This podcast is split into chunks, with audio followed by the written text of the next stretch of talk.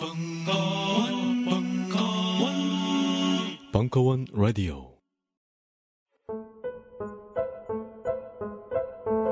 벙커원 특강 중 더 길게 다시 계속 열어달라는 요청을 가장 많이 받은 특강. 철학자 고병권의 언더그라운드 니체. 1년여의 기다림 끝에 2016년 1월 더욱 가공할 무기를 들고 고병권 사부가 돌아오니 그것은 바로 다이너마이트 니체. 언더그라운드 니체가 깊은 곳으로 파고 들어가는 광부의 이야기라면 다이너마이트 니체는 높은 곳으로 올라가는 선지자의 이야기. 2016년 1월 11일부터 매주 목요일 5주간 벙커원에서 진행됩니다. 답답함이 차곡차곡 응축되었던 2015년. 하필 다가오는 새해의 이름마저 병신년인 이 시점. 다이너마이트 니체가 여러분들께 속 시원한 선물이 되기를 바랍니다.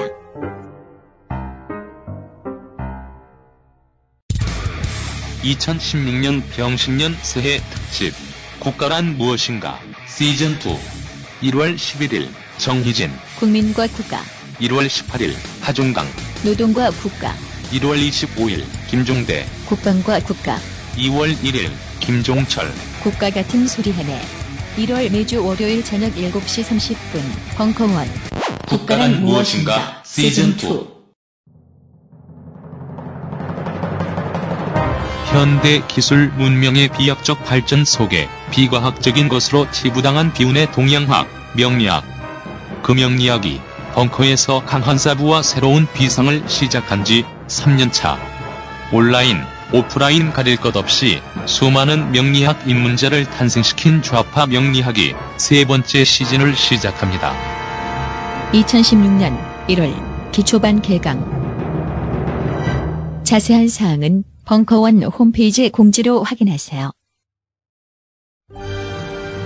공포 시대의 공포 영화 월하의 공동 관람 5강 데이빗 크로넨버그의 The Fly 2부 10월 12일 강연 70년대 그 첫 번째 상업 장편 영화부터 두 편만 제가 이제 보씩 준비했는데요. 세 개씩 보고 하려니까 아 이게 시간이 확확 넘어가더라고요. 그래서 오늘부터는 좀 컴팩트하게 할 생각을 했고 그 크렌버가 약간 전기적인 얘기를 하나 먼저 말씀드리면은 아버지가 의사였었어요. 의사였는데 어 어머니가 크론버가 좀 어렸을 때 이상한 병에 걸렸었대요. 몸이 굳는. 음, 근데 이게 또 전염성이 있었어가지고 그 어머니를 살리겠다고 나섰던 그 아버지도 역시 그 병에 같이 걸려가지고 아버지가 먼저 돌아가시는. 그래서 크론버그 영화에서 어떤 그 접촉이나 이런 것들에 대한 공포 같은 것들이 있는 이유 중에 하나가 아이들은 접근이 안 됐었대요. 그러니까 크론버그는 부모들이 죽는 걸 봐야 됐지만 접근을 할 수 없는 거죠. 전염될까봐. 이제 그런 독특한 이력들이 가끔씩 예전에 이제 전기적인 사실로서 언급됐던 적이 있었는데 그래서 크로넨버그 영화에는 의사나 과학자나 이런 캐릭터들이 역시 많이 나와요. 나오는데 별로 좋은 이미지로 안 나와요. 어, 그 아버지에 대한 영향일 수도 있고 그런 것들에 대한 약간 그 불신, 혐오 같은 것들이 분명히 깔려 있다라고도 말씀드릴 수가 있는데 그 문학적으로는 크로넨버그가 40년대에 성장했던 사람인데 가장 크게 영향받았던 게 10대 때, 20대 때 소위 미국에서 비트 세대라고 불리는 뭐 잭 케루악이나 앨런 긴즈버그나 최근에 뭐 On the Road 같은 작품들도 한국에서도 영화도 만들어졌었고 아, 한국이 아니라 이제 외국에서 만들어서 들어왔었고 비트 세대를 다루고 있는 영화도 전기 영화도 개봉을 한 적이 작년에 있었거든요. 어, 올해였었나? 작년이었나? 그런 영화들도 있었기 때문에 조금씩은 계속 소개가 되고는 있는데 저도 비트 세대의 작품은 읽어보면 잘 뭐라고 말하는지 잘 모르겠어요. 이 세대들이 대부분 그 마약과도 상당히 관련이 깊고 마약 동성애 이런 것들이 같이 연결된 세대인데 50년대 중반에 등장을 했는데 이렇게 쉽게 설명드릴 수 있어요. 역사적인 차원에서 보면 그때가 냉전 시대고 핵에 대한 공포가 있었고 새로운 가치관이 전후 세대로서 막 등장을 했을 때 이 비트 세대들은 약간 지식이나 예술가 캐릭터들을 중심으로 해서 기성 세대에 대한 말할 수 없이 큰 불편함을 호소했었어요. 그래서 저항 의식이나 위반이나 기성 세대의 관습이나 이런 것들을 다 똥으로 아는 그런 사람들의 대거 출현이었고 그런 점에서 이 비트 세대들을 50년대가 이제 돌파해야 됐던 지점들을 한 극단에서 돌파했던 어떤 인물들로 보기도 합니다. 어, 크로넨버그가 너무나 좋아하는 윌리엄 버로우즈 같은 경우도 당연히 이 멤버들 중에 하나라고 얘기하는데 버로우즈는 인터뷰 보면 자기는 뭐 나는 그들과 친구이긴 한데 그런 이제 버로우즈가 Naked Lunch라고 하는 작품을 써서 발표했을 때 이게 법정 시비에 말리거든요 외설 시비를 통해서 그때 케루악이나 이런 친구들이 다 와서 증언해주고 막 도와주고 막 그랬었어요. 그럼에도 불구하고 케루악과 긴즈버그였나 누구랑은 연인 관계이기도 했었는데 저 버로우즈가 그 자기 스스로는 비트 세대에 대해서 크게까지는 뭐 대부분 다 예술가들이 그렇죠. 당신이 구조주의자예요 하면 난 구조주의자는 아닌데요. 뭐 말하는 것처럼 약간 그런 말을 인터뷰로 남기게 했었는데 어쨌든 이들이 갖고 있었던 좀 독특한 가치관들이 50년대를 통해서 형성됐고 60년대에는 미국 문화의 어떤 새로운 기절을 이루게 되는 히피 문화로까지 이루어져요. 근데 히피 문화를 이루게 되면 문제가 생기죠. 왜냐하면 히피는 얘들은 약간 저항 의식 같은 것들도 분명히 있었거든요. 근데 히피는 그것보다는 도피 그리고 자 위아더 월드 나는 편하게 약간 내 몰입의 세계로 들어갈 거다라는 주의 쪽에 더 많이 개인화되는 쪽으로 가버리기 때문에 그런 점에서 히피 세대에 의해서 약간 비트 세대가 가지고 있었던 저항성 같은 것들 혹은 사회에 대한 도전 같은 것들은 많이 무너진다라고도 볼 수가 있을 것 같은데 그런 영향들이 꽤 있었고 비트 세대들이 그래서 동양의 선불교나 이런 것들에 대해서 되게 좋아했었어요. 뭐 텔레파시 이런 거 보면 크로넨버그의 대단히 중요한 영화적 주제로 등장하는데 비트 세대가 선호했던 것들과 무관하지 않아요. 그러니까 막 정신 동력을 통해서 서로 감흥을 하고 막 이런다라는 어떤 주제들 보면 만화책에서 나왔던 것이 아니라 사실 비트 세대들이 상당히 중요하게 그 다뤘던 가치관들 중에 하나였었거든요. 그런 그 부분들 같은 것도 서로 연결돼 있다고 볼 수 있을 것 같고요. 음. 이들이 이제 저항했던 방식들 중에 하나는 작품을 쓸 때 되게 온전한 줄거리를 쓰는 게 아니에요. 기승전결로 짜여진. 뭔 소리 한지 모르겠을 정도로 복잡한 현실과 무의식과 그 환타지와 이런 경계의 영역들을 마음대로 넘나드는 문학 작품들을 썼기 때문에 한국에서 이 비트 세대 문학 작품들이 잘 번역 안 되는 가장 큰 이유는 번역하기 너무 힘든 거죠. 편안한 서사가 아니기 때문에 잘 전달하기 어렵다라고도 볼 수 있고 이 크로넨버그가 1990년대 들어서 만든 Naked Lunch라는 저 버로우즈의 소설을 보면 소설도 그렇고 영화도 그렇고 보고 있으면 뭔 소리인지 진짜 모르겠어요. Naked Lunch는 책 세상에서 있는 게 있거든요. 그 Naked Lunch라는 제목 자체가 많은 걸 말해줘요. lunch 앞에 수식어로 naked 벌거벗은이라고 하는 제목을 단 거잖아요. 초현실주의자들 하는 말과 똑같은 거예요. 그 수술대 위에 우산이라고 하는 유명한 초현실주의자들의 어떤 사물 배치 관념과 똑같이 lunch 앞에 naked 벌거벗은 점심이 뭡니까? 그러니까 그런 식으로 서로 병치 불가능한 것들을 같이 넣는 게 어, 비트 세대들의 문학적 표현 방식이고 어떻게 보면 초현실주의를 좀 더더 대중화시켰다라고도 그런 맥락에서는 얘기해 볼 수 있는 측면들이 있긴 합니다. 그럼 일단 맨 마지막 때 영화를 잠깐 보여드리도록 하겠습니다. 먼저 보실 영화는요. 그 1975년에 만든 장편 영화인 파편들이라는 영화고요.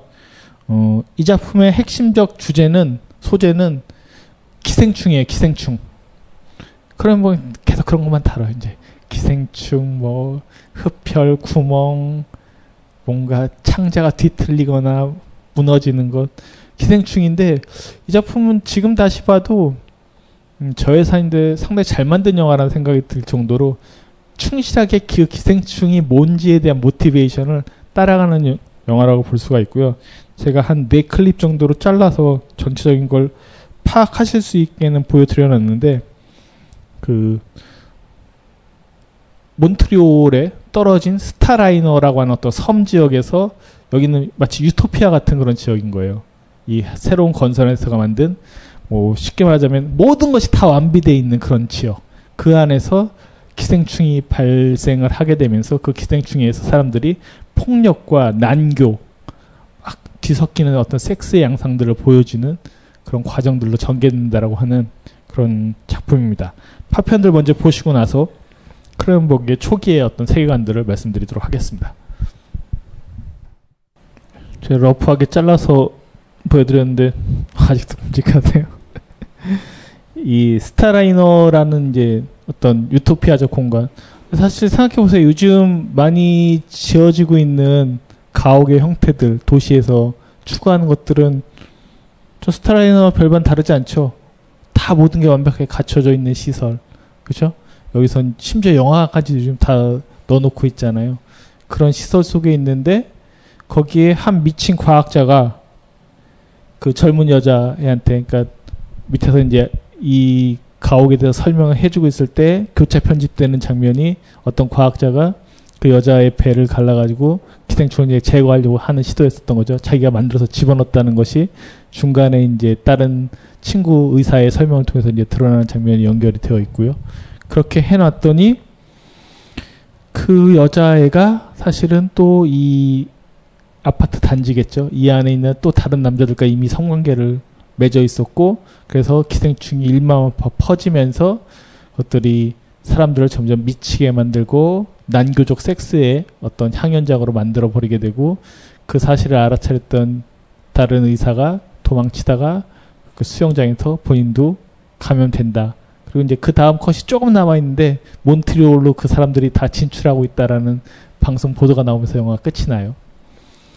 근데 어, 이게 the thing 여기서도 아까 기생충이라고 번역하긴 했지만 사람들 대화할 땐 the thing이라고 얘기하거든요. 그것 뭐 존 카펜터가 만든 The Thing의 제목이기도 하고 어떤 기생충적인 존재에 대한 걸 지칭할 때 그게 뭔지 규정할 수 없으니까 상징적 언어 안으로 들어온 게 아니니까 어떤 이상한 게 감염시키고 있다라는 건데 이 영화의 부제가 원제는 파편들이지만 부제는 두 가지가 쓰였었어요. 하나가 The Came From Within 혹은 테러라는 부제가 있었는데 어, 보통 The Came From Within이라는 제목이 많이 쓰이는데 그들은 내부로부터 왔다라고 얘기를 하는 거예요. 뭐가 내부로부터 왔는가 그리고 저 기생충이란 뭐라고 봐야 되는가 라는 부분을 생각해 봐야 되는 거죠. 그러니까 공간과 관련돼 있는 문제이기도 해요. 이- 이때 70년대 때 크로넨버가 다루고 있는 주제들은 아까도 말씀드렸던 것처럼 비트 세대의 어떤 인식과 같이 공유를 해요.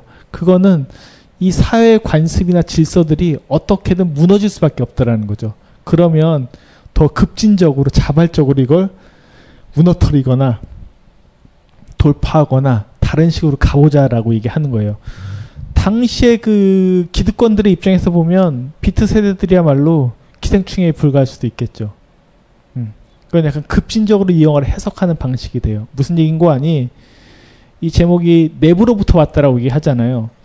그러니까 지금 한국 사회도 그렇고 아까 안전에 대한 설명도 드렸었는데 안전을 계속 추구하는 사회 안에서는 뭐가 큰 문제가 결국 일어나게 되냐면 생각해 보세요. 모든 게 다 갖춰져 있다. 되게 행복하고 편할 것 같죠. 인간이 동물아, 동물이란 사실을 망각하고 있는 거예요. 그건. 그래서 우리가 완전히 안전하고 평온하고 갖춰진 곳에 살고 있으면 그게 행복하냐? 절대 그렇지 않을 거란 거죠. 내부적으로 뭔가 균열이 일어나는 기생충 같은 저런 괴물의 형상은 아니겠지만 무언가 그 안에서 사건이든 행위든 에너지든 어떤 형태로 표출되는 균열에 있는 것, 균열되는 것들이 나타날 수밖에 없다는 것을 이 영화는 되게 상징적으로 보여주는 영화라고도 얘기를 할 수가 있어요. 이게 이 영화가 갖고 있는 기생충의 의미를 좀 더 더 급진적이거나 긍정적으로 해석할 수 있는 방식이 돼요. 하나의 예를 들어 봅시다. 오늘날에 그 기생충에 대한 예로 하나 들 수 있는 게 어, 여기서 그 미친 과학자 그렇게 얘기하잖아요. 인간이라는 존재가 이성이 너무 발달해서 어떤 동물성이나 본성이라는 것들을 점점 망각하고 상실해 버렸다. 그걸 끌어줄 수 있는 게 필요하다라는 거잖아요. 현대 가장 놀라운 발명품 중에 하나가 뭐냐? 그 인간사에서 발명된 성과 관련된 가장 놀라운 발명품 중에 하나가 뭐겠습니까? 20세기 최고의 발명품이라고 칭해지는 비아그라의 비아그라. 음. 만약에 이 사회가 그렇게 행복하고 안온한 사회라면 왜 비아그라 같은 것들이 발명돼야 됐을까요? 좀 더 더 큰 행복을 누리기 위해서?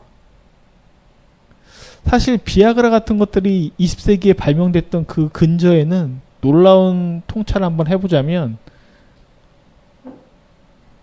안온한 것이 사실 인간의 본성이나 시스템과 완벽하게 맞아 들어가는 것이 아니라는 거죠. 실제로 인간이 갖고 있는 가장 중요한 특성 중에 하나는 동물성이라는 것들을 회복해야 되는 측면들이 있거든요. 그 본성들을 찾아 나가야 되는 부분들이 있는데 그 균형점들을 사실은 아까도 얘기했던 그 세이프한 안온한 안전한 그런 구조들은 자꾸 거세시키고 있는 구조일 수밖에 없는 거예요. 그러다 보니까 한편으론 겉으로 봤을 때는 어 이게 어떤 성기능에 도움이 주는 약품이에요라고 얘기하지만 그것이 아니라 사실은 그것들을 더 강조하거나 강요하는 형태로 그러니까 비아그라가 발명된 이후엔 어떻게 보면 남성들 더 괴로울 수도 있는 거죠. 야 하다 못하면 약이라도 먹어 이렇게 돼야 되는 사회가 되는 거잖아요. 되게 심각한 얘기 중에 하나이거든요. 그것이 안온함을 목적으로 강요되는 사회가 되어버린 거예요. 그게 뭐겠습니까? 그게 기생충일 수 있거든요. 이 시대가 만들어낸 놀라운 누구나 다 구매하고 구비해야 돼서 퍼져 있는 그래서 그것도 사용하지 못하거나 그것도 안 쓰면 문제가 있는 인간처럼 취급받을 수 있다고 생각해 볼 수도 있거든요. 안 그럴 것 같아요? 실제로 그런 측면들이 대단히 강하게 있어요. 왜? 자본만 있으면 그것에 의해서 우리는 어떤 것들을 더 극대화시키거나 활용할 수 있는 것들을 얼마든지 만들어낼 수 있다고 믿는 거잖아요. 왜 이렇게 성형이 보편화되느냐?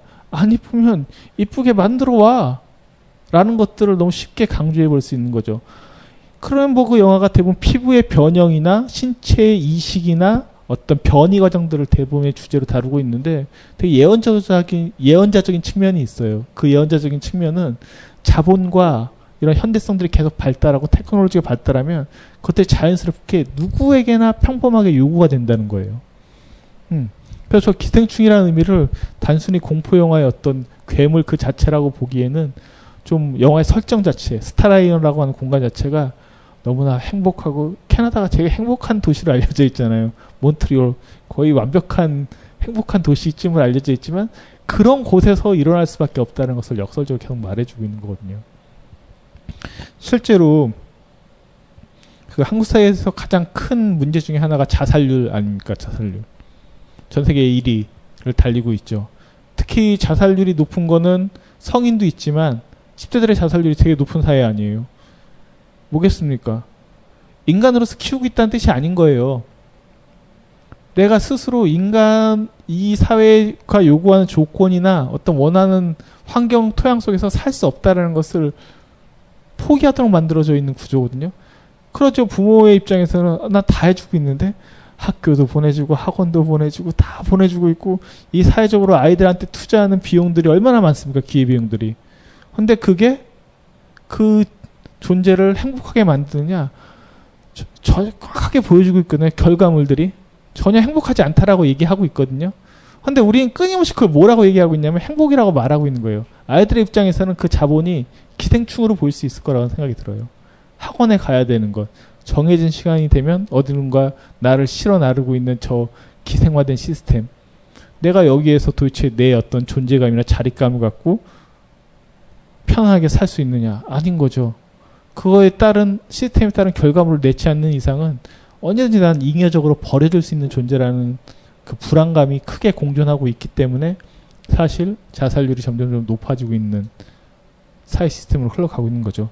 좀 이런 부분들에 대한 것들을 심각하게 생각해 보면 이 크로엔버가 건드리고 있는 주제 자체가 이렇게 단순한 문제는 아닐 수 있다. 그리고 그건 밖에서 갑자기 이식된 이전에 저희가 봤었던 신체 강탈자들의 침처럼 외계인이야 라고 핑계 댈 수 있는 게 아니라 이 영화는 그 평온한 내부에서 어떤 미친 과학자에 의해서 그것이 시작되긴 했지만 그 미친 과학자가 생각했던 의도는 꽤 선의적인 것일 수 있었거든요.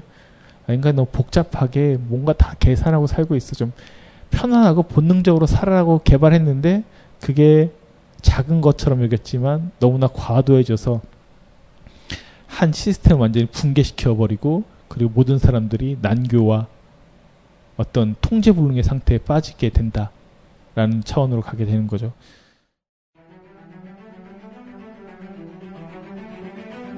미국 대선 특집 벙커원 특강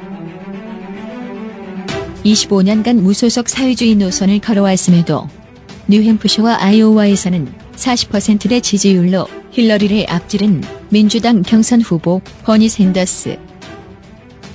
한국으로 치면 정의당 소속이 대구시장 사선 TK 지역구 10선을 한 것과 같은 입지전적의 인물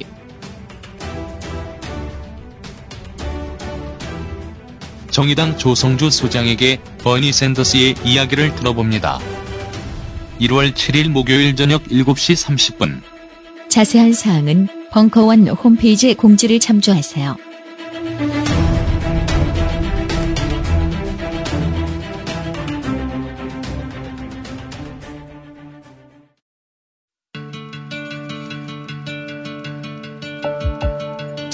여러분들이 좀더 즐겁게 남은 여러분의 인생 동안 단 몇 초라도 더 즐거움을, 기쁨을 가질 수 있는데 조금이라도 도움이 되었으면 합니다.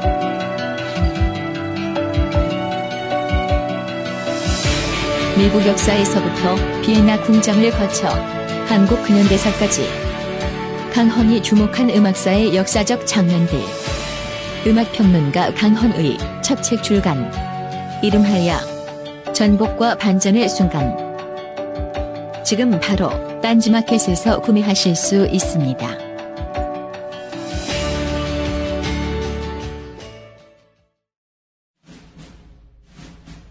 스마트폰에 바이블, 벙커원 어플이 대폭 업그레이드 되었습니다. 강좌 및 강의별 결제 기능 탑재. 멤버십 회원이 아니라도 벙커원 동영상들을 골라볼 수 있는 혁신. 바로 확인해 보세요. 우리는 생각했습니다. 실외는 가까운 곳에 있다고. 우리가 파는 것은 음료 몇 잔일지 모르지만 거기에 담겨 있는 것이 정직함이라면 세상은 보다 건강해질 것입니다. 그래서 아낌없이 담았습니다. 평산네이처 아로니아 친친친 지금 딴지마켓에서 구입하십시오. 저희도 그랬던 경험들이 있잖아요. 어떤 전체주의적 시스템 속에서 안온함을 강조할 때 그런 강조점들이 만들어냈던 이데올로기들이 한 사회를 거의 괴멸 상태로 몰고 왔었던 여러 가지 사례들이 경험적으로 계속 있어 왔었거든요.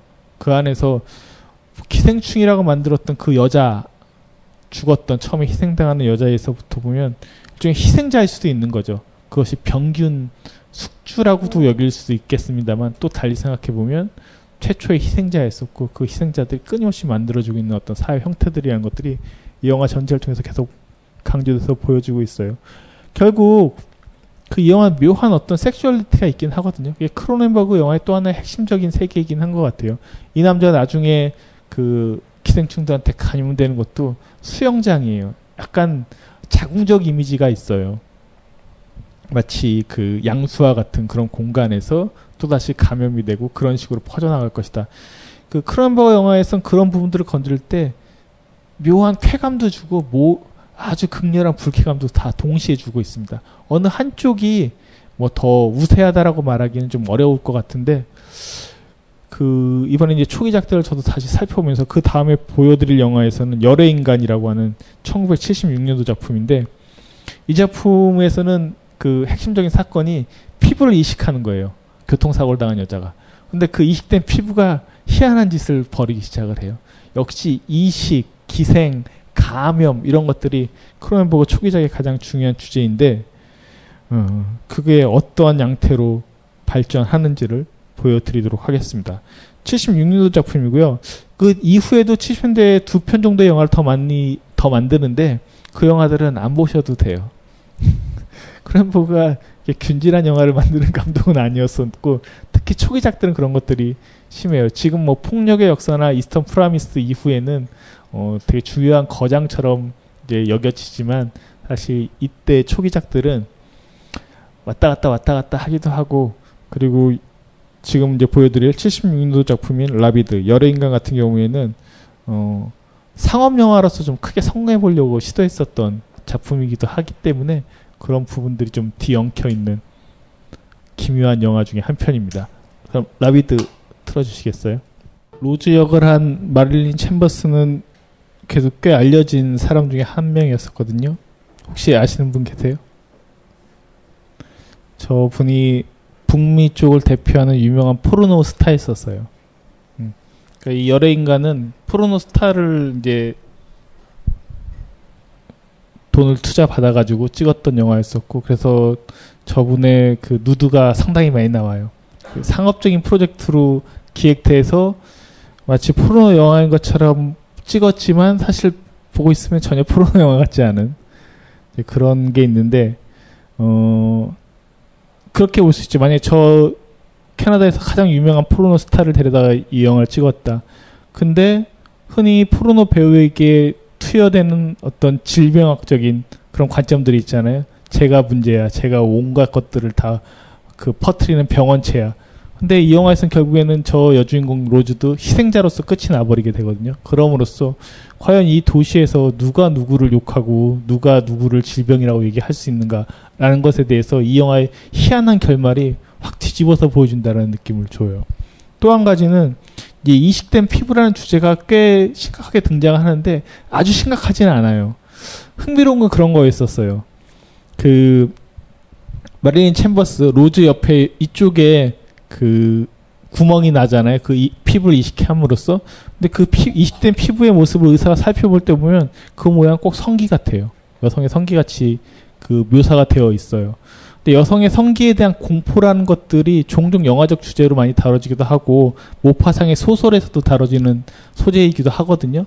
그런 부분들이 이 마릴린 챔버스가 포르노 배우라는 것과 무관하지는 않은 문제인 거예요. 마치 이빨이 달린 성기라는 여성 성기라는 그 모티베이션이 사실 이 영화에서 되게 강하게 깔려 있는 그런 소재 중에 하나라고 볼 수가 있을 것 같고 그래서 직접 물어뜯는 흡혈귀가 아니라 이건 흡혈귀 영화의 전통으로도 볼 수 있거든요. 이 작품은 직접 물어뜯는 흡혈귀 영화가 아니라 옆에 달려 있는 피부가 물어뜯고 촉수를 내밀어서 피를 빨아들인다라는 설정으로 가고 있는 독특한 건데 그 이식된 부분이 하필이면 여기서 중성 이식 얘기하면서 그 마릴린 챔버스의 로제 넓적다리에서 그걸 이식하는 장면을 처음에 아까 이제 수술 장면에서 보여주거든요.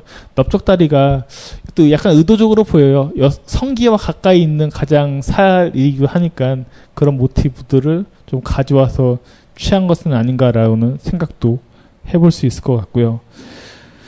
그래서 인간의 어떤 그 저 성기 때문에 저 흡혈 작용에 의해서 온 도시가 몬트리올이 또 역시 흡혈귀가 이제 물린 사람들이 계속 흡혈귀가 돼서 물고 물고 물고 하는 어떤 도시의 패닉 상태를 보여주고 있어요. 두 작품이 공이 몬트리올을 중심으로 해서 도시가 패닉에 빠지고 있는 과정들을 보여준다. 근데 이게 공포 영화적 관습 속에서 그게 꼭 문제냐? 꼭 그렇게 보이지 않아요. 왜냐하면 그 괴물들도 꼭 그렇게 무섭게만 느껴지지는 않고요. 다른 공포 영화들과 달리. 그리고 더 중요하게 다루고 있는 것은 그 안에서 패닉이 일어날 수밖에 없는 이 도시의 조건, 상황들이 맞물려 있기 때문에 결국 현대의 어떤 도시들이라고 하는 것들이 작은 균열에 의해서 완전히 붕괴될 수밖에 없다라는 것에 대한 공포를 어, 크론버그의 70년대 영화들이 다 같이 공이 공유하고 있는 중요한 지점 중에 하나라고도 말씀드릴 수 있을 것 같고 한편으로는 그 그게 꼭 문제가 아니라 어떻게 보면 인간이나 이 사회 전체를 다시 좀 재편할 수 있는 계기로서도 생각해 볼 수 있다는 생각을 하게 해요. 무슨 인고 하니 아까 그 비트 세대들의 어떤 저항적 태도나 다른 방식으로 이야기나 서사나 이미지를 표현하는 것들이 대단히 중요하게 여겨졌던 것처럼 크로넨버그 영화에서는 이런 공포적인 요소 혹은 변형되는 신체들의 요소들을 통해서 우리가 알고 있었던 신체에 대한 생각들이나 공포에 대한 생각들을 자꾸 좀 다르게 재정립할 수 있는 여지들을 열어놓고 있거든요. 그래서 크로넨버그 영화를 보고 있으면 저게 약간 웃기기도 하고요. 그렇잖아요. 뭐 직접 물어 뜯는 것도 아니고 이쁜 여자가 갑자기 끌어안으면 여기서 다 근데 남자들이 너무 무기력하게 당하는 것도 너무 웃기고 그것이 크게 공포처럼 느껴지지도 않고 한편으로는 저 여배우가 그 포르노 스타이기 때문에 남자들이 은근히 좋아하는 것처럼 느껴지기는 등 되게 복합적인 감정을 자꾸 일으키게 만들면서 우리가 생각하는 어떤 신체의 공포라는 것들을 단순하게 이것이 무섭다라는 걸로 규정할 수 없게 만들어지는 복잡한 양상들을 계속 보여주고 있는 거죠. 그게 70년대 몬트리올이라고 하는 도시를 배경으로 해서 반복되는 크로넨복의 주요한 테마라고도 말씀드릴 수 있을 것 같고, 음, 그 뒤에 뭐 블러드라든가 이런 영화들이 있는데 그런 영화들은 이제 좀 동어 반복하면서 못 만드는 영화들 쪽에 더 가깝다고 말씀드릴 수 있을 것 같아요. 이제 크로넨버그가 오늘 알려진 명성을 차지하게 되는 건 80년대에 만드는 The Fly까지 이어지는 Videodrome, Scanners, 그리고 The Fly로 이루어지는 더 사이버네틱함, 그리고 테크놀로지와 신체를 결합시키는 양상으로 나아가게 돼요. 70년대까지는 좀 더 고전적인 주제, 어떤 질병, 기생충, 피부 이식과 같은 뭐 이전에도 계속 다뤄왔던 테마 속에 머물러 있다고 한다면 크로넨버그가 더 유명해지게 되는 건 새로운 테크놀로지, 사이버 스페이스의 공간과 혹은 비디오나 정신 동력 뭐 이런 것들과 함께 신체가 어떻게 일그러질 수 있을까? 그리고 그것이 신체를 어떻게 장악할 수 있을까? 제가 그 한번 말씀드렸던 것 같은데 저희의 신체도 사이버네틱스와 점점점 유관해지고 있거든요. 그 한번 이제 여쭤본 적 있죠. 핸드폰 없으면 불안하지 않냐고. 그건 저희가 핸드폰과 거의 핸드폰 배터리와 일생을 같이 할 운명이라는 것을 정확하게 보여주는 사례라고도 얘기할 수 있거든요. 여러분도 사랑의 배터리만 필요한 게 아니라 제가 보기엔 그것보다 더 필요한 게 핸드폰 배터리가 된 게 아닌가 싶은 생각이 들어요. 불안하죠? 그래서 충전기 몇 개씩 갖고 다니시고 당연히 충전 코드도 갖고 다니시고 그렇잖아요. 저도 제 가방에 꼭 먼저 챙기는 짐이 뭘까 요즘 생각해보면 책도 아니고 뭐 들고 다니는 이 아이패드도 아니고 요즘은 배터리를 가장 먼저 챙기는 것 같아요. 그러다 보면 우리의 운명은 배터리가 소진되는 순간에 도시 속에서 먼지처럼 사라지겠구나. 이거 농담인 것 같지만 한번 생각해 보세요. 우리가 언제 패닉에 빠질까요? 하루라도 인터넷이 안 되면 패닉에 빠지실 거래요. 답답해 돌아가시기 직전일 거래요. 어, 요즘 그 뭐 KT라든가 SK라든가 이런 데서 돈을 많이 버는 새로운 신사업이 뭐냐면 해외 나갔을 때 데이터 무제한 로밍이에요. 하루에 만 원씩이잖아요. 음. 근데 만 원인데 데이터를 해외 나가서도 무제한으로 쓸 수 있으니까 크게 더 이래저래 싸다. 뭐 와이파이 되는 스타벅스를 찾을 필요도 없고 이게 너무 불편하고 귀찮고 뭐 지도 쓸 일은 많이 있고 찾아다녀야 되니까 요즘은 그게 엄청나게 많이 팔린다고 얘기하거든요. 그래서 심지어 예전에 안 그랬었는데 요즘은 그 직선 번호가 있어요. 무료 통화 번호. 그래서 거기 신청하면 바로 통화해 그 24시간 열어주는 시스템들 다 모든 핸드폰 회사에서 나가시면 바로 문자로 날라오거든요. 친절하게 이 번호로 전화하시면 무료로 바로 신청하시면 쓸 수 있습니다. 그만큼 많이 쓰고 있다는 거예요. 데이터가 없으면 이제 못 사는 거죠. 그래서 요즘은 핸드폰 무제한 서비스 주는 것보다 전화 통화 서비스 보다 별로 안 쓴대 사람들이 오히려 핸드폰 저기 데이터 무제한을 더 선호한다는 거죠. 이걸 더 많이 주면 이걸로 전화 필요하면 카톡 전화 쓰면 되고 다른 전화 다 쓰면 되니까 굳이 전화기 자체에 대한 그 기능들은 이제 사라지고 있는 거예요. 남은 기능은 앞으로 데이터만 어떻게 쓸 것인가. 요금제도 다 데이터 요금제로 최근에 다 바뀌었잖아요. 그 얘기의 핵심도 유선 통화가 이제 더 이상 중요한 것이 아니라 저희가 다 데이터로만 다 사용하고 있다는 뜻이기도 합니다. 근데 저는 한 사회를 패닉에 몰고 갈 수 있는 아주 단순한 방법을 알았어요. 데이터 공급처를 다 끊어버리면 몇 군데만 공격해버리면 뭐 여러분들은 패닉에 빠지시게 될 거예요. 북한도 알고 있겠죠. 음.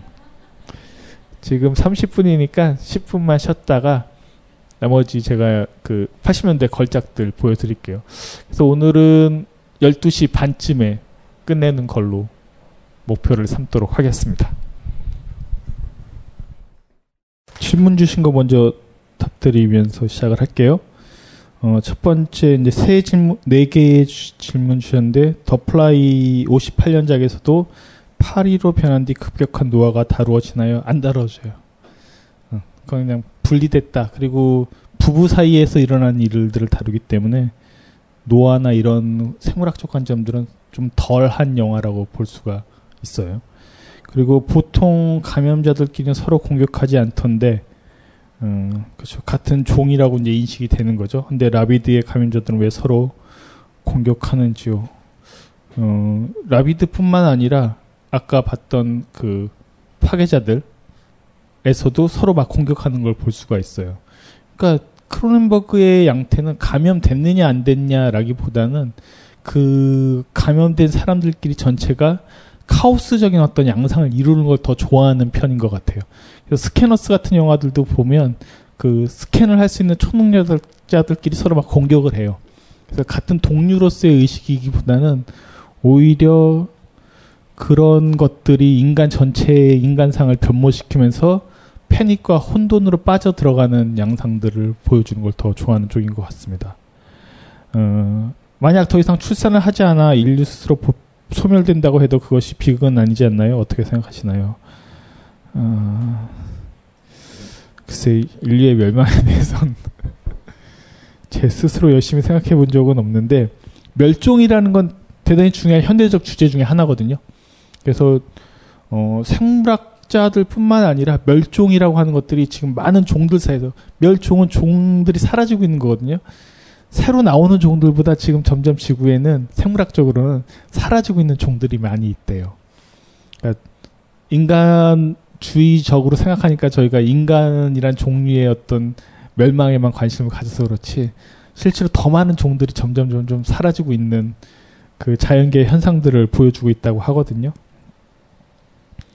음, 가장 끔찍한 건 인간이 멸망하느냐가 아니라 인간만 남고 모든 종이 다 사라지는 게 더 끔찍한 것이 아닌가 싶은 생각을 하고 있어서 저는 다른 종이 계속 그래서 이제 뭐 어떤 보호 생물로 생명체로 지정되는 것들이 그런 종들의 그 멸망을 막는 방법으로 이제 인간들이 취하고 있는 건데 그만큼 심각하다는 거거든요. 종들이 괴멸하고 있는 게 인간이 가장 세요 강력한 종이기 때문에 인간이라고 하는 종의 생물학적 가장 큰 특성은 다른 종들의 생존을 방해하거나 멈춰버린다라는 것. 그래서 인간만 멸망한다면 지구상에는 아마 더 많은 종들이 꽃 피어날 수 있는 조건이 만들어지겠죠. 역설적이게도. 그런 점에서 그 비극이냐는 지구적 차원에서 생각해 보면 뭐 꼭 비극이 아닐 수도 있겠다. 인간이란 종에 대한 여러 가지 비유들이 있는데 그 중에 하나 매트릭스 나온 게 인간이란 종이 뭐가 닮았냐, 뭐 기생충이랑 닮았느냐, 뭐 이런 얘기들을 이제 계속 하다가 자기가 보기엔 끊임없이 확산만 되고 번식만 하는 바이러스와 닮았다라고 이제 설명하는 장면이 있거든요. 어. 그게 포유류 치고는 번식력이나 퍼지는 속도가 너무 빠르기도 하죠. 그래서 뭐 전쟁 같은 것들 중에 자연 발생학적으로 보는 관점에서는 너무 종들이 개체수가 많이 늘어나면 자연스럽게 그 생물들 사이에서 뭐 그 레밍이처럼 막 달려가서 집단 자살하는 종들도 있잖아요. 그런 종들이 그 개체수에 대한 조종과도 관련된 문제라고도 보거든요. 그런 것처럼 민간도 전쟁을 통해서 그렇게 종을 조종하는 부분들이 있지 않나 뭐 이렇게 주장하는 사람들도 있는데 아, 참 쉽지는 않은 문제인 것 같아요. 어쨌든 종이 계속 늘어나고 있는 건 사실이에요. 인구는 지속적으로 늘어나고 있기 때문에 그런 과정에서 저희가 해결했던 방식들 하나 생각해 보시면 돼요. 인간이 종이 늘어나니까 개체수가 늘어나니까 가장 크게 문제가 되는 건 먹거리잖아요. 그래서 식량 해결을 하- 한 거거든요. 몇 번의 유- 유전공학을 통해서 과거에 먹던 밀과 지금 밀은 다른 종자예요. 그래서 밀가루에 대한 여러 가지 그 생물학적 문제 중에 되, 되는 것 중에 하나가 옛날 오리지널 밀의 형태의 그 유전자가 밀이 아니라 유전자 혁명을 통해서 대량 생산되는 밀 품종을 지금 먹고 있는 거란 말이에요. 그게 몸에 어떤 식으로 영향을 미치느냐, 뭐 이런 얘기들이 얘기되는 측면들도 있고요. 뭐 광우병도 마찬가지지만 쌀 같은 경우도 옛날 원래 오리지널 쌀과 지금 쌀은 다른 쌀이에요. 음. 되게 많이 달리는 쌀이거든요. 원래 쌀나무에 쌀나무라고 하면 이제 한 번도 못 본 도시 애들처럼 여기지만 그 벼에 쌀이 그 정도로 주렁주렁 매달리지 않는데 지금은 엄청나게 많이 맺히고 있는 거죠. 그 땅 구역 땅에서 소출될 수 있는 것들을 점점 증가시키는 추세로 발전시켜 왔기 때문에 좀 심각한 유전자 변형들이 있고 저희가 먹는 모든 것들이 그래서 자연주의적 관점에서 보면 유전자 변형체를 먹는 거예요.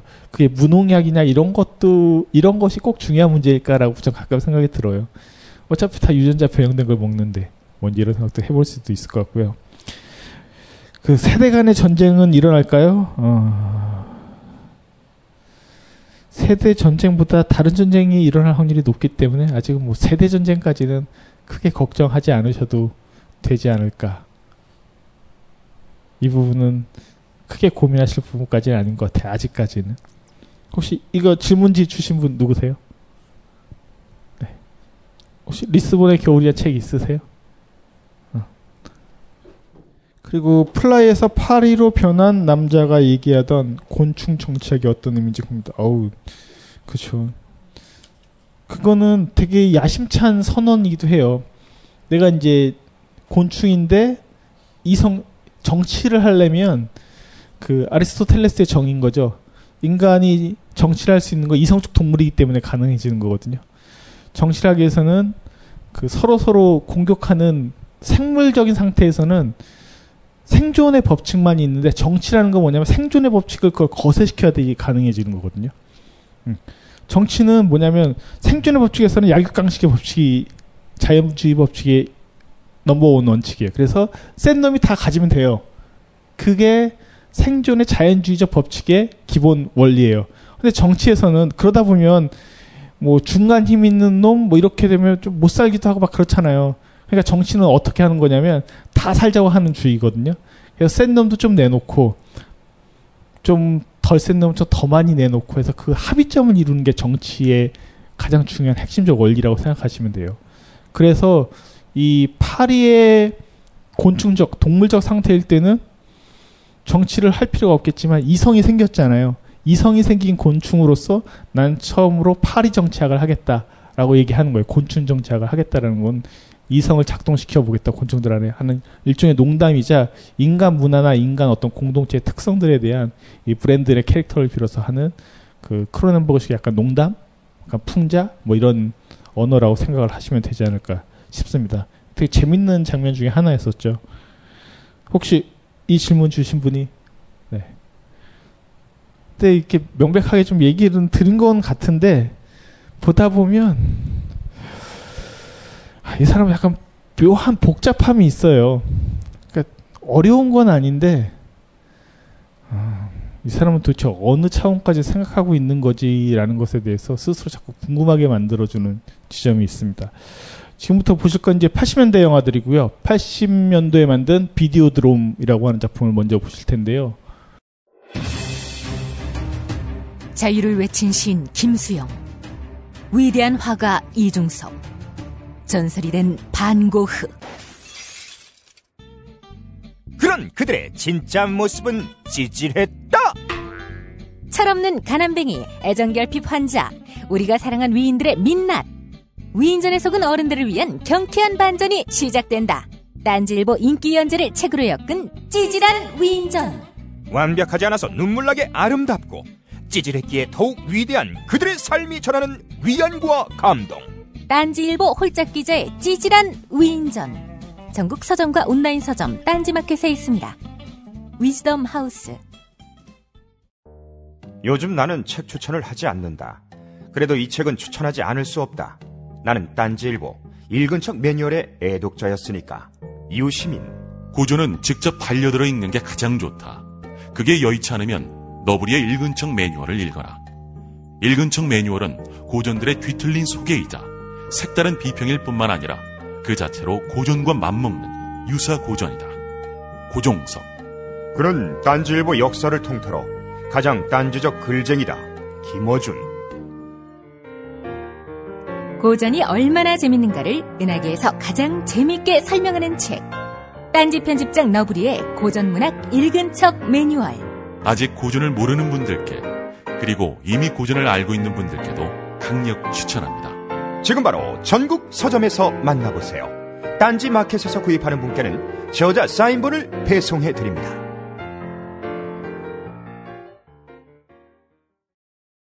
각종 사회 비리와 거짓말에 처절한 똥침을 날려온 딴지일보가 마켓을 열었습니다.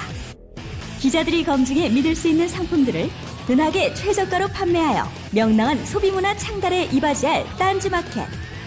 이제 신뢰를 쇼핑하세요. 주소는 마켓.딴지.com 저희 제가 지금 이제 강 선생님 하고 있는 시내 루멘에서 하는 뭐 공각 기동대라든가 뭐 철남 이런 영화들의 모든 원형들이 다 들어있는 게 이 비디오 드럼이거든요. 저 인간의 신체가 미디어, 비디오와 같이 연결되는 형태로 변형되는 신체 테크놀로지 영화의 가장 대표적인 작품이자 어, 여기서 또 재밌는 게 공포 영화에서 다뤄지는 그 대단히 신체 자극적 공포 영화 장르 중에 하나가 뭐냐면 snuff film이에요. snuff film이 뭐냐면 실제로 강간, 고문, 처형 이런 장면들을 보여주는 거예요. 어, 물론 snuff film도 두 종류가 있어요. 진짜 snuff인 영화들이 있고, 그러니까 진짜 real이 있고, 그걸 가장해서 연기하는 영화들이 있어요. 한때 snuff film이 이 미디어에 대한 자극 강도가 보면 볼수록 뭐 포르노도 처음 볼 때는 저도 저도 중딩 때 볼 때는 약간 어떤 스틸컷만 보고 그때 포르노 영화라는 걸 직접적으로 볼 수는 없었으니까 보면 어 되게 센데라고 생각하지만 나중에 커서 포르노물들을 보다 보면 점점점 그게 중독되는 경우들은 가, 자극이 센 것들을 원하게 되잖아요. 그런 어떤 한 축에서 만들어진 그 장르가 스너프라는 장르예요. 실제로 사지를 절단하거나 뭐 고문을 하거나 하는 것들을 보여주는데 이 비디오 드롬에는 그 스너프적인 어떤 설정들이 들어가 있습니다. 그래서 어, 주인공이 왜 그런 것에 빠지는지 일종의 미디어 중독 상태라고 보시면 되거든요. 그 커피에 대해서 제가 한번 설명드렸던 것처럼 처음엔 저도 라떼 아니면 카푸치노만 마셨었어요. 커피를 처음에 입문할 때는 그러다가 어느 순간에 뭐 아메리카노를 주로 요즘 마십니다만 에스프레소가 아니면 커피 맛 같지도 않는 그런 중독 상태에 빠질 때도 있었거든요. 자, 술도 점점점 센 걸 원하는 사람들이 생기는 것처럼 어떤 중독들은 그만한 그 효과를 누리기 위해선 처음보다 더 큰 강도를 필요로 하는데 비디오 드롬도 그런 설정과도 무관하지는 않는 영화입니다. 먼저 비디오 드롬 보시도록 하겠습니다. 내용이 이해 가세요? 전혀? 지금 이 핵심적 부분을 보고도 이해 안 가시면 전체 다 보셔도 똑같을 텐데 비디오 드롬이라고 하는 뭐 맨 처음에 이 남자 주인공이 채널을 가지고 있는데 캐나다에서 약간 저급 방송을 틀어주는 그런 작은 그 방송 산 거죠. 근데 비디오 드롬이라고 하는 어떤 단체가 있는 거예요. 조직.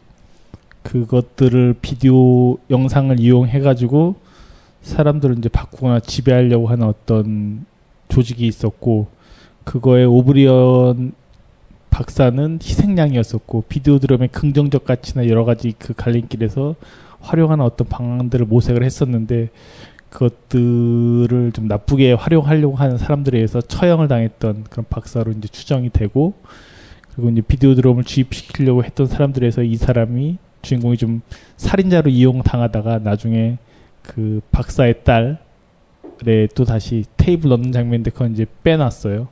그 넣게 돼서 다시 어, 새로운 몸이 태어나야 된다는 메시지를 받으면서 그 적들을 처단하고 맨 마지막에 그 텔레비전 안에서 다시 니키라고 하는 아까 처음 방송에 같이 출연했었던 그 여자 나중에 연인으로 발전하는 캐릭터인데 그 여자의 어떤 또 인도를 따라서 자기의 낡은 몸을 스스로 없애버리면서 영화 끝이 나게 되는 거예요.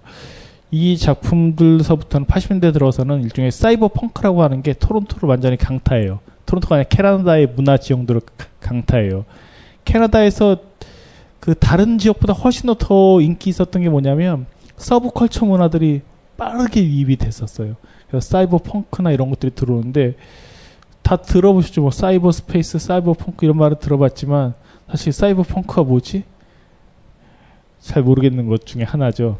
사이버 펑크는 사이버 스페이스 공간이 새로운 어떤 국가나 도시나 어떤 문화적 영역이나 삶의 터전으로 재편될 수 있다고 믿으면서 그것을 펑크라는 개념은 그 안에 범죄, 기존의 체제에 대한 저항. 그래서 그런 점에서는 비트하고 같이 또 연결돼요. 비트 세대하고. 그래서 사이버 공간 안에 새로운 국가 형태나 오히려 무정부주의적 국가를 그 만들어내야 된다고 하는 그래서 더 광의적인 개념까지 가면 정치적 해커들도 사이버 펑크 계열에 속한다고 얘기할 수가 있어요. 그런 생각들을 하면서 그 캐나다를 중심으로 북미의 좀 새로운 이상주의로 발전했던 사상 중에 하나예요. 뭐 공각기동대 같은 것 경우도 전형적인 사이버 펑크물 중에 하나라고 볼 수가 있어요. 사이버 스페이스라고 하는 여기는 비디오가 중심이 됐었습니다만 가상의 공간 안에서 그것이 현실보다 더 실제적인 것으로 앞으로 인간 문명을 작동시킬 것이며 그곳을 어떻게 새롭게 정치화하고 재편할 것인가라는 것이 사이버 펑크의 가장 핵심적인 주제라고도 말씀드릴 수가 있어요. 어. 근데 이게 되게 무관하고 황당무계한 얘기처럼 들리실 수 있겠습니다만 여러분들도 이미 사이버 시대에 살고 있거든요. 그리고 아까 제가 배터리 얘기를 농담처럼 말씀드렸지만 사이버 스페이스 공간이 없으면 아마 대부분 이제 다 미치고 팔딱 뛸 수밖에 없는 이미 사이버 스페이스 공간 안에서 이루어지고 있는 지위, 통제, 문화의 영역들을 다 받아들이고 사는 시대가 됐어요, 지금. 이게 80년도에 만들어진 작품인데 벌써 25년도가 흘러간 다음에는 저 예언대로 되어 버렸다고요. 아니라고 생각하지만 그거는 본인이 사이버 스페이스하고 전혀 상관없이 핸드폰 다 없애버리고 사시는 분이라면 그럴 수 있을 것 같아요. 하지만 온갖 미디어의 통제와 정보와 그 흐름 속에서 살고 있는 사람들은 다 이미 사이버 스페이스를 누가 장악할 것이냐. 왜 저희가 국정원 해킹이나 이런 문제에 대해서 예민하게 반응하겠습니까? 사이버 스페이스를 국가 이데올로기가 장악하는지 뭐가 장악하는지 자본이 장악하는지 지금 약간 알 수 없는 상태에 빠져 있거든요. 어. 그럴 때 사이버 스페이스가 이때는 인터넷이 아직 대두됐던 시대는 아니에요. 80년대는 대두되기 이전에 이미 가상 현실 하이퍼 리얼리즘이라고 하는 것들이 리얼리즘적 세계를 훨씬 더 압도할 것이라는 것을 상징적으로 보여주는 영화 중에 하나예요. 그래서 지금까지도 Videodrome만한 저런 주제를 다뤘던 영화가 저렇게 신체를 표현했던 영화들이 거의 없기 때문에 공포일 수도 있고요. 크로엔버가 관심 갖고 있는 가장 중요한 주제 중에 하나는 새로운 테크놀로지에서 재편된 곳이 나타났다. 이게 고전적인 개념에서는 국가 새로운 어떤 영토가 될 텐데 어, 사이버의 가장 큰 특성은 영토나 국가들처럼 딱 정해진 땅이 아니라는 거죠. 무한대 버전들이 있는 거죠. 전파를 통해서 모든 것들이 네트워크로 연결되어 있는 그 영역 속에서 어떠한 공포와 어떠한 서사들이 일어날 것인가를 예언적으로 보여줬던 작품 중에 하나라고 볼 수 있어요. 그래서 아까 오브라이언 박사는 이미 죽었지만 그 딸에 의해서 남겨진 소장용 비디오 테이프들로 끊임없이 살아있는 것처럼 활동하는 거잖아요. 방송에 출연도 하고. 그럴 수 있게 되는 시대가 왔다는 거죠. 어떻게 보면, 그, 이제 마셜 맥루언의 가장 유명한 그 명제 중에 하나가 미디어는 메시지다. 그러니까 미디어가 메시지라는 것은 미디어 그 자체가 메시지라는 거예요. 뭐냐면 신문은 신문 그 자체가 메시지라는 거예요. 신문에 뭐가 실리느냐가 메시지라는 뜻이 아니고 신문 자체가 이미 메시지라는 거예요. 책은 책이라는 미디어의 메시지 자체가 되는 거예요. 이것이 갖고 있는 메시지가 뭐겠습니까? 좀 유식함, 잘난 체함, 폼남, 멋있음? 이 미디어가 갖고 있는 메시지는 뭐겠습니까? 더 하이테크한, 더 모던한, 더 돈도 있음? 등등. 이 자체가 주는 메시지가 더 중요한 메시지라는 거예요. 그래서 맥루언의 그 명제를 좀 더더 깊게 들어가 보면 우리 신체 자체가 메시지가 되는 거예요.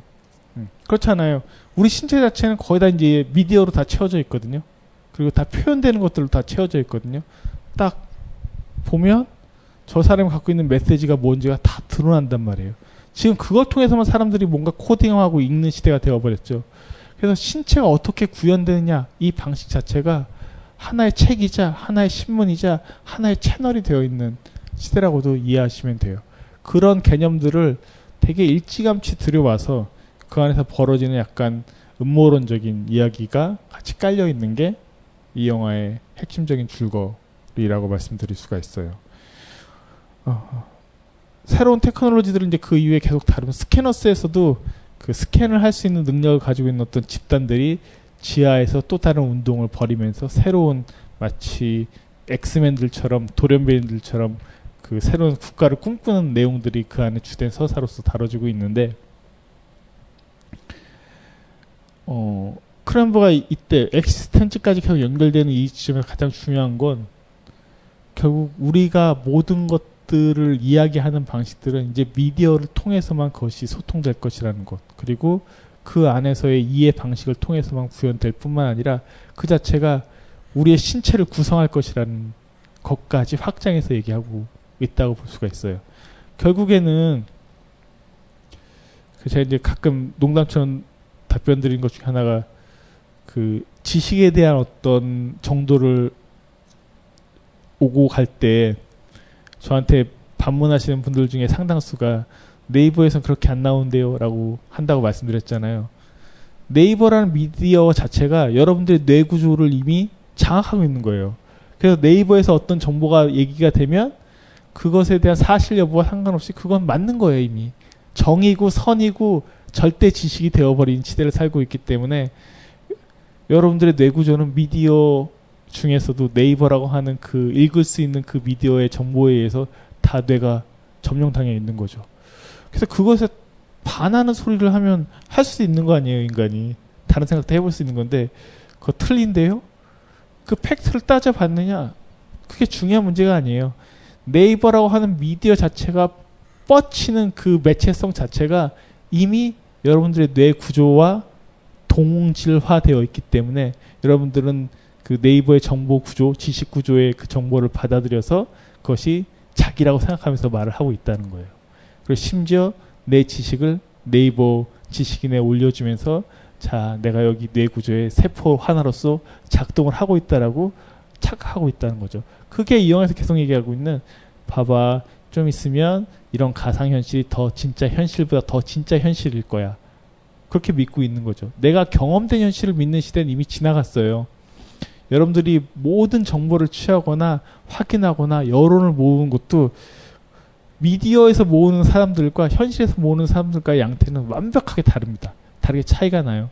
선거전 때 이럴 때 보면 트위터에 올라와 있던 사람들 그 당시에 다른 쪽이 이긴다고 생각했었어요. 그건 그쪽의 뇌구조에서 펼쳐지는 미디어적 사고 방식에 해당된다고도 여겨질 수가 있어요. 그러니까 실제로 미디어에서 아직도 벗어나 있는 더 old 세대들이 있겠죠. 그 세대들이 사고하는 방식을 흡수하지 못했기 때문에 이 미디어가 몰랐던 거죠. 근데 이제 조금만 있으면 그게 흡수가 다 될 거예요.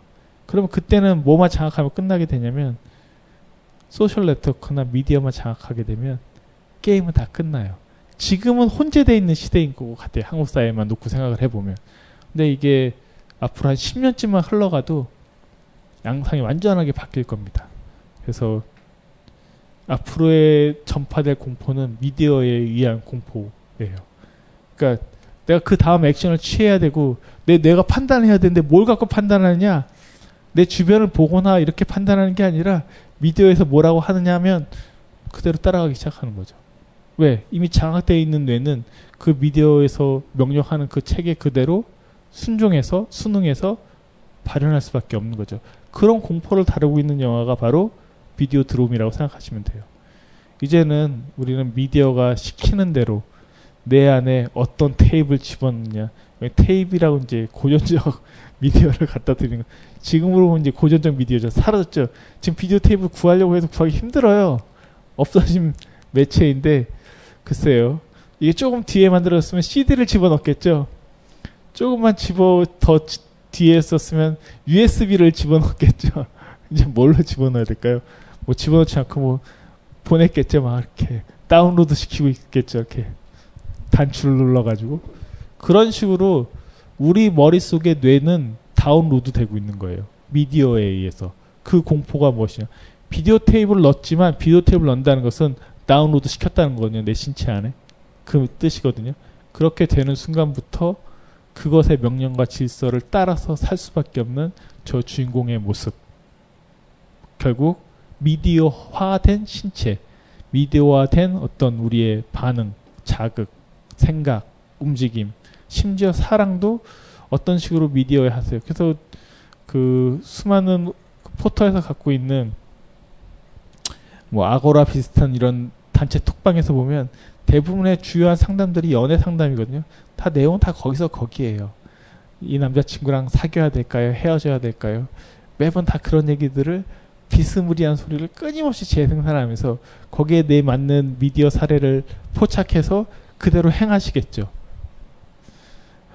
참 앞으로의 사회는 저도 이제 저 오브라이언 교수처럼 미디어로 사라져가지고 미디어에서 자 오늘은 이 영화 보세요라고 강연하고 있을지도 모르겠어요. 이제 진짜 그렇게 되실 수 있어요 앞으로 시대는. 어, 마치 그 농담 조금만 더 보태서 얘기하면 그 이미 그렇게 하고 있죠. 어, 라이브 톡 같은 경우 CGV에서 하는 라이브 톡은 그곳에서 펼쳐지는 게 전 극장 안에서 네트워크를 통해서 연결돼 가지고 한 사람의 얘기가 다 퍼지고 있는 거잖아요. 그 장악력이 점점점 뭐 포털이나 이런 데서 펼쳐지고 있다고 한다면 방송의 형태도 한번 자세히 한번 생각해 보세요. 예전에는 그 공중파라고 하는 주요 채널에서 펼쳐지다가 지금은 종편이라고 하는 케이블 채널로 확장됐다가 지금은 미디어에서 직접 인터넷을 통해서 실시간 생방송을 펼쳐서 보여주고 있거든요. 오히려 공영 그 공중파에서는 그것들을 편집해가지고 엑기스만 틀어주고 있는 것들을 보고 있잖아요. 어. 그러면 더 빠른 사람들은 이제 직접 실시간으로 자기가 봐서 직접 경험한다고요. 그리고 나중에 편집된 걸 보면서 애가 이렇게 이상하게 편집됐는데 이런 썰들을 풀면서 마치 자기가 혜택받은 선민인 것처럼 여겨지는 선민의식들이 막 생겨나기 시작을 하거든요.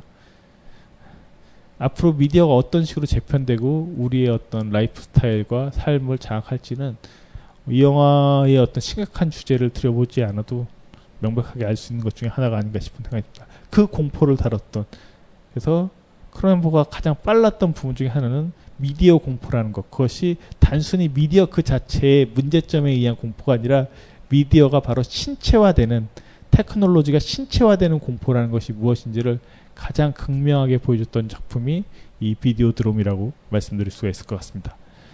그 다음에 약간 좀 다른 차원이지만 스캐너스를 보시면 음, 사이버 펑크라는 개념을 더 잘 활용했던 작품으로 말씀드릴 수 있을 것 같아요. 영화는 1940년대 때 그 페무롤이라고 하는 약을 이제 한 의사가 개발을 하게 됐고 그것 때문에 스캐너를 스캔할 수 있는 정신 동력으로 사, 뭐든지 스캔할 수 있는 어떤 존재들이 이제 태아 때부터 만들어졌고 그 1세대 형제인 거예요. 둘이 형과 동생이 마지막 최후의 대결을 펼치는데 서로를 스캔하는 거죠. 그럼 쟤는 누구냐? 아까 동생이었던 거예요. 완벽하게 상대를 스캔한다는 건 그 신체를 다 점령해 버린다는 거잖아요. 그 뇌 속으로 들어가 버린 거예요. 그래서 동생이 터져서 죽은 게 아니라 점령해 버린 거예요. 그 형의 신체 속으로. 그래서 캐머런이라고 하는 원래 아까 이제 그 전화기를 통해서 저 여자와 함께 그 스캔을 하던 그 남자가 저 형을 완전 지배하게 된다라는 결론으로 가게 된 거예요. 그렇게 보시면 이것은 역시 사이버 펑크 계열의 영화고 사이버 스페이스의 이 정신 동력의 세계 속에서 어떤 일들이 이루어지나. 근데 이런 거 관심 많았던 것도 역시 그 비트 세대들도 관심들이 많이 있었고 사이버 스페이스, 사이버 펑크와 같이 연결되면서 이제 이런 주제들이 나오는데 그 크레엠보그 영화에서는 그런 정신에 의해서 움직여질 때 그 정신의 에너지들이 결국 신체를 변형시키거나 변이시킬 수 있다고 믿는 쪽에 가까워요. 음. 근데 이건 현실적으로 생각해봐도 사실 그렇죠. 어떤 정신적인 컨디션이냐에 따라서 저희의 인간들의 몸도 계속 변하는 걸 느끼어 볼 수가 있거든요. 어떤 약물의 작용이라든가 어떤 일정한 약들을 또 계속 주입하게 되면 그것이 정신 바꿀 뿐만 아니라 사실 신체 리듬이나 이런 조건들을 바꾸는 경우들도 얼마든지 볼 수 있는데 이런 것들을 그 80년대 초반에 크로넨버그 영화에선 대단히 잘 다뤘었고요. 또 한 가지는 그 비디오 드럼에서 폭파하는 장면이 있었던 것처럼 이장 영화에서 폭파하는 장면이 있어요. explosion이 꼭 나오는데 신체가 폭발하는 장면이 나오는데 그건 인간의 신체를 뭐로 여겼냐라는 것에 대해서 생각해보게 만들죠. 인간의 신체를 일종의 기계장치처럼 여겼다라는 그런 기계주의적 신체 관점들이 그 크로넨버그 초기작들에 대단히 많이 있었다라는 것을 보여주는 하나의 사례로 얘기할 수도 있고 그래서 The Fly 86년도 작품에서도 결국에는 그 존재를 끝낼 땐 머리가 폭파되는 것으로 그 존재성이 끝이 나게 되는 결론까지 이어진다고도 볼 수가 있어요. 실제로 뭐 파리와의 합성에 의해서 신체가 변이 되는 것이든 정신 동력에 의해서 변이 되는 것이든 이식에 의해서 변이 되는 것이든 기생충에 의해서 변이 되는 것이든 끊임없이 어떤 외적 요인이나 다른 요인들과 뒤섞여 나갈 수밖에 없는 현대사에서는 그 신체가 변형될 수밖에 없다라는 공포를 크로넨버그는 반복적으로 보여주고 있어요. 어, 그게 사실 크로넨버그 영화가 주는 가장 기본적인 핵심적인 공포 사항이라고 말씀드릴 수 있을 것 같고 우리의 신체도 마찬가지겠지만 몸이 변하면 정신도 변하거든요. 음, 나이 들이 생기면 정신도 훨씬 더 보수화되거나 안전주의로 바뀌게 되잖아요. 몸이 약해질수록 그 주변에 아픈 사람들이 있으신 분들은 아실 거예요. 그분들이 추구하는 가장 기본적인 중요한 조건들은 안전한 거, 쉬운 거, 편한 것이 될 수밖에 없어요. 몸이 쌩쌩해야지 모험도 해볼 수 있고 어디 여행도 가자고 할 수 있고 하거든요. 그 반대로 생각해 보실 수도 있는 거예요. 정신이 어떤 조건에 놓여있에 따라서 그 신체가 움직이는 반경들이나 행동하는 태도들이 달라져요. 정신이 되게 불안정하거나 보수적인 사람들은 그만큼 움직이려고 하지 않는 성향들이 몸에서도 일어나게 된다는 거예요.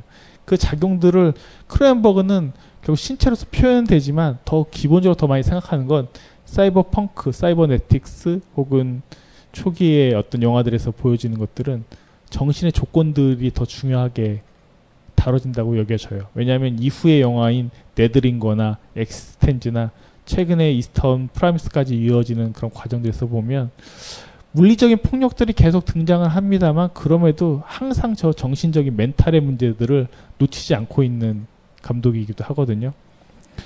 그래서 실제로 우리가 공포를 느끼거나 뭔가 두려움을 느끼는 것들은 다른 것들과 어떤 식으로 교감하거나 접합할 것인가 라는 문제와 관련이 되어 있고 그런 부분 그것을 불길하게도 그리는데요. 대부분 다 공포스럽게 그리는데 한편으로는 그럴 수밖에 없는 거 아니겠느냐.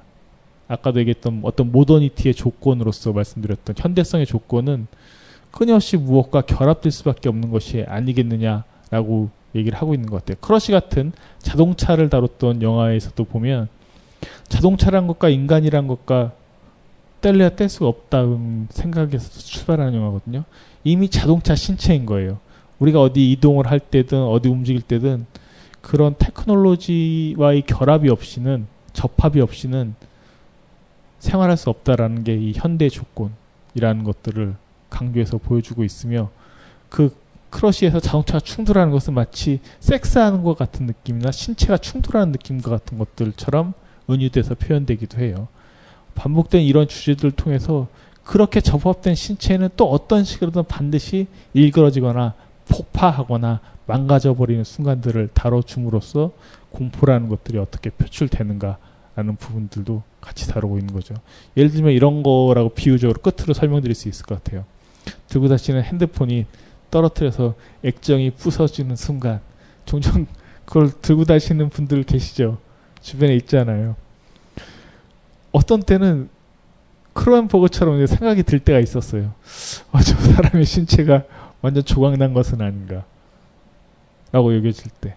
그 보이지도 않는 액정 화면을 막 터치도 잘 안 될 것 같아 막 누르고 있는 거 쓰는 거 보면서 어 저게 뭔가 왜 이렇게 더러워 보이지? 라고 되게 이상하게 느꼈던 적이 있었거든요. 근데 크로넨버그 영화를 보다 보면 그게 바로 우리 신체 그 자체였기 때문에 이미 결합되어 있는 신체이기 때문에 그 신체들이 어떻게 보여지는가가 밖에서도 우리가 무의식적으로 느끼고 있었다라는 거죠. 이게 먼 얘기는 아닌데 그럼에도 불구하고 어, 영화는 영화일 뿐이라고 편하게 생각하는 순간 편하게 잠드실 수 있는 그런 비결들이 있죠. 그 다음 주에는 어, 식스센스란 영화와 더불어서 한두 편 정도만 갖고 강연을 할 생각이고요. 어떤 인식이 전하는 인식의 공포. 결국 공포의 핵심은 오늘 크론버그를 통해서 육체와 정신의 일그러짐이나 혼종이나 혼합이나 이런 것들을 말씀드렸지만 우리가 어떻게 인식하느냐 문제가 사실 공포의 가장 핵심적인 사안 중에 하나거든요. 그런 걸 다뤘던 영화들 식스센스를 포함해서 몇 작품만 보여드리면서 어, 강연 자체는 10시 반 정도까지만 하는 걸로 영화 식스센스 편집본 보시고 다른 거 보시면서 10시 반 정도까지만 하시고 10시 반서부터는 뭐 그때도 다시 한번 고지를 드리겠습니다. 맥주 한 캔씩 사오시면 1시간 반 동안 12시까지 공포 영화 여태까지 했던 거 포함해서 자유롭게 질문 주시면 뭐 책 있는 것들도 다 갖다 놓을 테니까 질문 주시는 거 받고 어, 그런 저런 얘기를 나누면서 최종적으로 정리를 하도록 하겠습니다. 추워가지고 맥주 드시기에는 약간 서늘할 수 있는데 다음 주에는 좀 약간만 좀 따뜻하게 해주세요. 네. 크로넨버그의 전반을 다 다룬 건 절대 아니고요. 거의 절반 정도만 다뤘다고 생각하시면 돼요. 이 감독님이 의외로 많은 영화를 만드셨기 때문에 저도 다 다루려고 했다가 아 이랬다가는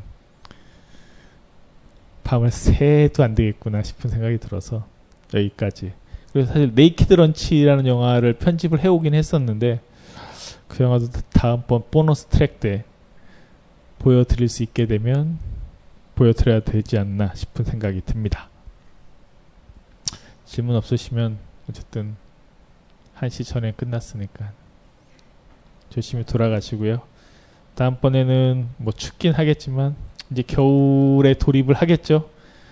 따뜻한 복장으로 편히들 오셔가지고 친구들도 같이 오셔서 좀 이런저런 질문을 좀 더 많이 하고 얘기하는 시간으로 진행을 해 보도록 하겠습니다. 네. 수고들 하셨습니다. 조심히들 들어가세요. 네.